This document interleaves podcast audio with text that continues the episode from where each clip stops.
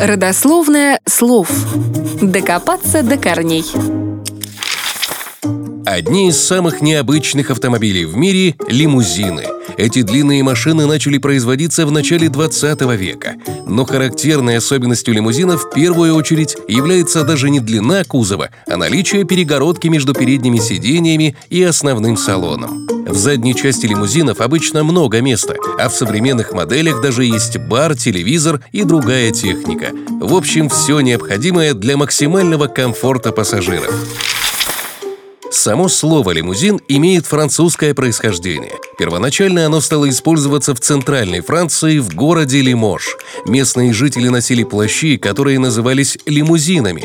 Этот плащ имел длинный капюшон, закрывающий лицо человека. В начале 20 века в автопромышленности стали популярны транспортные средства с длинными капотами в передней части, которые немного напоминали капюшоны лиможских плащей. Длинный капот, как и длинный капюшон, частично защищал водителей и пассажиров во время поездки в автомобилях, которые, как правило, имели полуоткрытые кузова. В машине просто-напросто не было стекол. В итоге такие авто стали называть лимузинами. Причем имя настолько прилипло к машинам с длинными капотами, что даже когда начался выпуск закрытых удлиненных авто с дверьми и стеклами, это название так и осталось.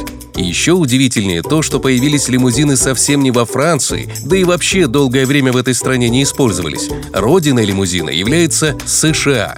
Началось все с того, что в начале прошлого столетия несколько автомехаников пошли на интересный эксперимент. Распилили два автомобиля и сложили их в один. Таким образом, удалось создать первый прототип лимузина с удлиненным кузовом. Автомобиль так полюбился создателям, что они решили его не продавать, а сдавать в аренду всем желающим. В результате автомобильные компании начали производить авто совершенно нового класса – лимузины.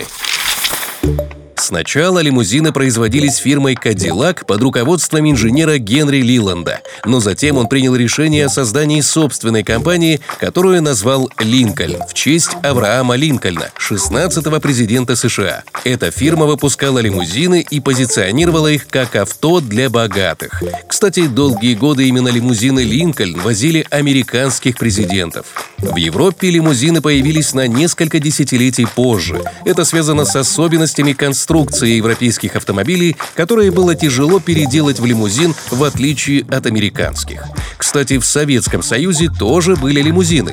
Первый появился в 1933 году и назывался L1. Лимузины предназначались для официальных поездок партийных руководителей.